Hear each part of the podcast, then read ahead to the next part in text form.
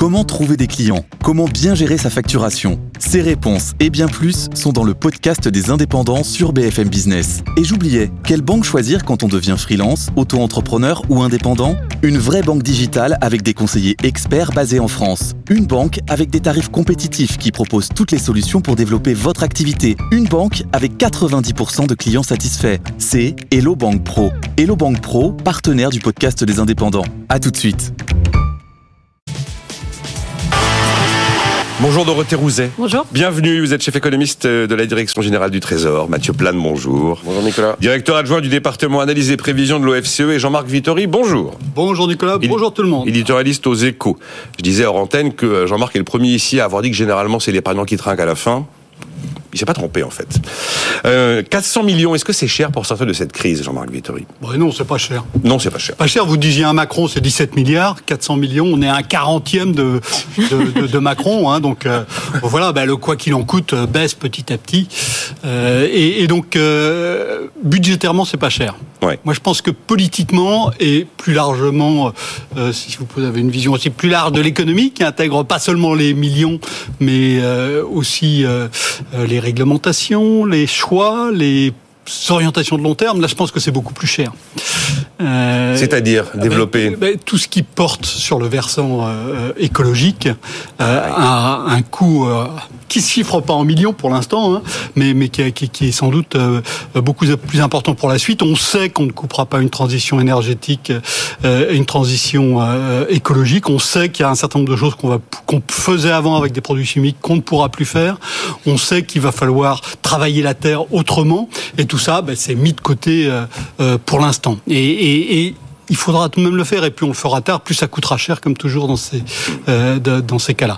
Et, et d'ailleurs, le, le, le, gouvernement, hein, c'est là-dessus qu'ils ont qu'ils ont le plus tardé à, à, à agir. Le, le, la FNSEA avait 117, je crois, propositions, euh, enfin pas propositions, hein, revendications, revendications, ouais. exigences, et, et donc. Euh, euh, mercredi, euh, le gouvernement avait décidé de lâcher sur tout, sauf sur le versant phytosanitaire. Et, et jeudi matin, ils ont lâché sur le versant euh, phytosanitaire. Et, et, ça, je pense que voilà, derrière, il y a même des vraies interrogations. Et, et en échange, il n'y a rien. C'est-à-dire que on sait aussi que dans le modèle agricole français, euh, on, on, a des particularités qui sont en partie à l'origine du problème. Hein, la taille des exploitations, ah, euh, c'est soit trop petit, soit trop grand. Euh, et, et là-dessus, il n'y a absolument rien, aucune réflexion. Il faudra aussi y venir parce que ce n'est pas seulement à cause des réglementations françaises, européennes, etc. que l'agriculture française aussi a des problèmes. C'est aussi pour des raisons qui lui sont spécifiques. Alors ça, c'est des problèmes structurels. C'est difficile dans les périodes de forte tension d'apporter des réponses structurelles parce qu'on va vous opposer le fait que c'est pas concret, que c'est pas. Non, mais sans, sans apporter mais... des raisons structurelles, c'est poser des jalons pour pouvoir agir pour la suite. C'est vrai. Et, et, et, les jalons là, on en a zéro pour la suite. Ouais. Dorothée Rouzet, c'est vrai on prend le plan éco-phyto hein, qui euh, prévoit euh, de réduire de 50% l'usage des pesticides. Le coup de rabot sur la niche fiscale du gazole non routier qui est supprimé et puis du coup une compensation accordée au secteur du BTP. On voulait euh, sanctuariser les zones humides qui sont des puits de carbone, exit. On avait créé l'OFB, le gendarme de l'environnement, on le met sous tutelle des préfets. Est-ce que finalement c'est pas un retour à la réalité? Et on se rend compte que l'écologie politique telle qu'elle est pratiquée aujourd'hui, bah, elle n'est pas compatible avec l'économie, elle n'est pas compatible avec les ménages, elle n'est pas compatible avec les entreprises. Et c'est peut-être un, des marqueurs les plus frappants de la sortie de crise que nous vivons. Je pense que la, la question qui, qui, se pose là, et un peu ce que, que cette crise sur ce plan de, de, de, la transition écologique euh, a forcé à poser plus explicitement qu'elle n'avait été posée avant, c'est un peu euh, la cohérence entre différents objectifs et en un sens de nous mettre face à nos propres contradictions. Euh, parce que les agriculteurs, c'est pas les seuls, mais c'est quand même peut-être les plus emblématiques de ceux qui sont face à des injonctions assez contradictoires. Euh, on veut leur demande de la transition écologique, on leur demande aussi la souveraineté alimentaire, on veut être compétitif, mais euh, en produisant moins ou plus cher et enfin et, et tout ça aussi avec des et questions après, on de, veut des de prix bas pour le consommateur. Bon. Et on veut aussi ouais. que l'agriculteur vive bien, mais que le consommateur paye pas cher. Donc il y a un moment où il faut aussi un peu se poser la question de tout ça ensemble.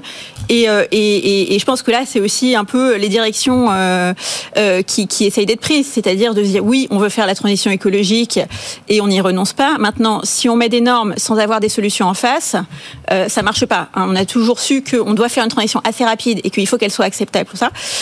Alors sur l'exemple du, du, du, GNR, en un sens Bon, il y avait euh, euh, eu une négociation avec la FNSEA euh, bien avant la crise agricole.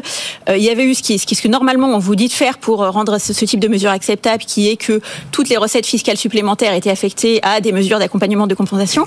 Et on voit que ça ne suffit pas forcément parce que on est aussi au point où bon, les solutions n'existent pas suffisamment. Un tracteur électrique, c'est encore très cher. 100 000 euros en moyenne. Un tracteur biocarburant, il n'y en a pas beaucoup non plus. 120 000 euros le biocarburant. Donc, donc il y a un moment où voilà, c'est un peu se poser les questions question de différents objectifs. On si on met une contrainte, il faut aussi accompagner vers la solution en face. Et euh, un accompagnement qui n'est pas que financier, mais qui est aussi du côté de l'innovation, du côté de la technologie, du côté de l'investissement. Et, euh, et, se, poser un peu toutes ces questions ensemble. Et je pense que c'est une bonne chose qu'on commence à se poser un peu toutes ces questions ensemble de, euh, l'équilibre entre, bah oui, on veut que les agriculteurs puissent vivre de leur travail. Peut-être que ça implique que le consommateur paye un peu plus cher. Si on veut la souveraineté alimentaire, il faut aussi faire attention à ce qui se passe à nos frontières et que la concurrence soit juste. Euh, mais il faut aussi que euh, les agriculteurs aient les moyens de produire en n'ayant pas trop de, de contraintes. Donc euh, voilà, essayer de trouver cet équilibre. Et, et après, je, suis d'accord avec Jean-Marc qu'il y a des questions de toute façon qui sont plus structurelles, mais qui se règlent pas en une semaine. C'est évident. qui est le problème de la compétitivité de l'agriculture, qui, qui, a plutôt perdu des parts de marché, de, disons, dans, dans quasiment toutes les filières, j'irais sur une décennie, même par rapport aux autres pays européens. Et là, c'est aussi, donc, on parle beaucoup de la question de la surtransposition des normes euh, qui obèrent la compétitivité, c'est un aspect, c'est pas le seul. Euh, il y a un sujet euh, de taille d'exploitation, effectivement. Il y a un sujet de coût du travail. Il y a un sujet de positionnement. Enfin, il y a un sujet de modernisation. C'est un secteur qui peut aussi beaucoup gagner et qui, qui, qui d'ailleurs s'est beaucoup modernisé pour pour partie, hein, mais qui peut beaucoup gagner à la robotisation. Qui peut, enfin, donc il y a un peu tous ces sujets à travailler ensemble. Mais ça, par contre, c'est des sujets au long cours et ça se résout pas au plus fort d'une crise en trois jours. Jean-Marc Vittori, puis oui, juste sur le, sur le, Mathieu. Le, l'exemple du GNR. Le GNR, c'est donc le gazole non routier, euh, c'est 15% des émissions de, de, gaz à effet de serre euh, de l'agriculture. Donc ça n'est pas nul, mais c'est pas énorme. Et, 85%, qu'est-ce que c'est? C'est pour l'essentiel, pas uniquement, hein, mais pour l'essentiel, le méthane, donc l'héros des vaches et euh, les engrais azotés qui sont faits très, à partir de, de, gaz. Euh, et donc, sur ces deux leviers-là, il y a moyen d'agir, notamment sur le méthane. Il y a maintenant des solutions technologiques qui existent, qui sont efficaces. Vous en avez entendu parler? Alors j'en ai entendu parler des solutions technologiques, mais, non, non, mais, euh, depuis une semaine. Voilà. Et si on veut avoir une, agriculture plus verte, ben c'est peut-être plus efficace. Là, on revient toujours au coût de la tonne de carbone évité. Hein. C'est peut-être plus efficace d'agir d'abord sur le méthane, mais ça, c'est absolument hors de débat. À ce stade, Mathieu Plane, par rapport à tout ce qu'on s'est dit sur euh, bon, le coût de sortie de crise, qui finalement n'est pas si élevé par rapport à ce qu'on a pu vivre depuis trois ans, et puis cette impression qu'on avait gardé jusqu'au bout du bout du bout la possibilité de renoncer sur toutes les contraintes et normes vertes et qu'ils ont fini par céder. Quoi. Oui. Fin du monde, fin alors, du mois. Bon, je vais faire une réponse économiste, mais le, coût budgétaire, c'est bien, millions. C'est bien ce que j'espère. Euh, c'est à la fois très peu hein, sur le plan macroéconomique, 400 millions, c'est une petite goutte d'eau euh, par rapport à l'ensemble des coûts budgétaires. On l'a parlé par rapport aux gilets jaunes et finalement assez important quand même comme mouvement pour euh, les agriculteurs parce qu'on a quand même quoi, c'est 400 000 exploitations agricoles, donc vous avez 400 millions, ça fait à peu près 1000 euros par exploitation. Bon, c'est pas non plus énorme, mais c'est pas non plus rien. la question qui est derrière, je trouve, c'est plutôt le signal envoyé, c'est-à-dire que, y compris pour les autres professions. C'est-à-dire qu'on voit sur le gazole non routier la question de l'alignement des fiscalités, hein, qui sont des incitations pour justement aller vers des consommations d'énergie euh, moins carbonées ou en tout cas plus efficaces sur les moteurs, etc. Euh, bon, bah, il y a un renoncement assez rapide parce que au fond, il y avait quand même une trajectoire carbone aussi hein, sur là-dessus, hein, sur le gazole non routier qui allait jusqu'à 2030. Donc euh, c'est un peu comme avec la taxe carbone pour les gilets jaunes, c'est que dès la première tranche, en fait, on arrête parce qu'on s'aperçoit que ça passe pas. Donc c'est pas juste un renoncement sur une année, c'est sur toute une trajectoire jusqu'à 2030. Donc c'est que maintenant, comment on fait pour aligner justement euh, ce gazole non routier sur la fiscalité classique? Et les niches fiscales brunes faisaient partie du plan de stratégie, la réduction des niches fiscales brunes, du financement de la transition écologique. Donc on voit là, on est confronté quand même à une, situation un peu difficile qui est que dès qu'on commence à modifier ça, c'est sa fiscalité, la fiscalité du carbone, tout de suite, il y a des réactions qui sont fortes. Alors c'est pas que le carbone, hein, c'est un ensemble de choses, mais mais c'est quand même un point, je pense, euh, important dans le signal euh, qui est envoyé. Après, on voit bien, bon, ça a été dit, hein, le problème de l'agriculture française, c'est quand même pas nouveau. Il y a aussi le fait que le poids de la l'alimentaire dans notre consommation, dans notre revenu a beaucoup diminué. Hein. En réalité, il faut savoir qu'en 50 ans, on a divisé par deux le poids de, du budget consacré à l'alimentaire. On était à plus de 30%. Oui, on est à 13 aujourd'hui. Aujourd'hui, on est à 16. 16, bon d'accord. Vous voyez, donc on consacre aussi moins. Donc le consommateur aussi, aujourd'hui, est habitué à pas payer très cher en réalité sa consommation. Donc il y a aussi, j'allais dire euh, là-dessus, euh, une forme de, d'évolution structurelle, hein, quand même de long terme, où on a quand même euh, effectué moins de part de revenus à, notre consommation alimentaire aussi, parce qu'il y a une concurrence internationale. Aussi, on a la possibilité de, manger un peu des fruits et légumes de toute, enfin toute l'année, quelles que soient les saisons, j'allais dire. Donc il y a tout un tas de choses, et bien sûr, c'est comment se positionne l'agriculture française là-dessus. Alors on retrouve un peu la même chose que sur l'industrie. On, on est euh, plutôt bon sur les petits et plutôt bon sur les très gros. Il manque les intermédiaires, quoi. Mmh. C'est-à-dire la taille intermédiaire, les fameuses ETI. C'est un peu pareil dans l'agriculture. Mmh. On a un peu ce défaut euh, et on retrouve un peu ces, ces mêmes choses. Voilà. Avançons, avançons. Euh, Jean-Marc Vittori, le bonus-malus, ça fonctionne, nous dit le ministère du Travail. C'est le principe, vous le savez, de moduler euh, les cotisations chômage des entreprises en fonction qu'elles utilisent beaucoup de salariés pour des très courtes durées ou pas, avec l'idée derrière qu'on va lutter contre la précarité professionnelle. Le ministère du Travail nous dit que ça fonctionne. Alors c'est une première étude qui porte sur certains secteurs, sur une durée encore assez courte, donc il faut prendre ça avec prudence, mais les, les premiers résultats sont, sont, encourageants.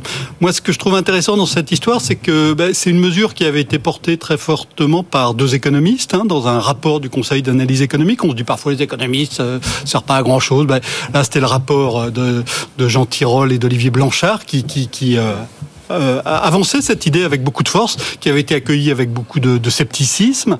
Euh, et ensuite, l'idée a été portée euh, à l'Assemblée nationale par un autre économiste, Marc Ferracci, que vous avez cité à propos d'un autre sujet, euh, et, et qui l'a fait en s'appuyant sur ses travaux. C'est quelqu'un qui travaille beaucoup avec avec les réflexions des, économistes, et c'est lui qui a porté ce sujet.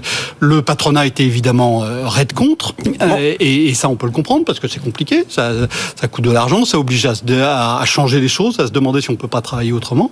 Et, et ben, une fois que la mesure a été décidée par le pouvoir politique, et c'est euh, l'honneur et la mission du politique de, pouvoir imposer des mesures, même si elles ne plaisent pas à tout le monde, ben, une fois que cette mesure a été euh, imposée, ben, les entreprises en tiennent compte, elles font contre mauvaise fortune bon cœur, et ben, on voit que ça réduit effectivement la précarité. Et la précarité, c'est comme la complexité, hein, c'est un coût qui est toujours sous-estimé en France ça veut dire que le signal prix fonctionne une fois de plus. Parce bah, que finalement, c'est un signal la prix. La mécanique hein. d'incitation. Hein, ouais. Parfois, les, bon, les, quand on monte ou quand on baisse le prix, ça sert à rien. Bah, là, on voit que bah, si. Vous voulez dire un mot là-dessus euh...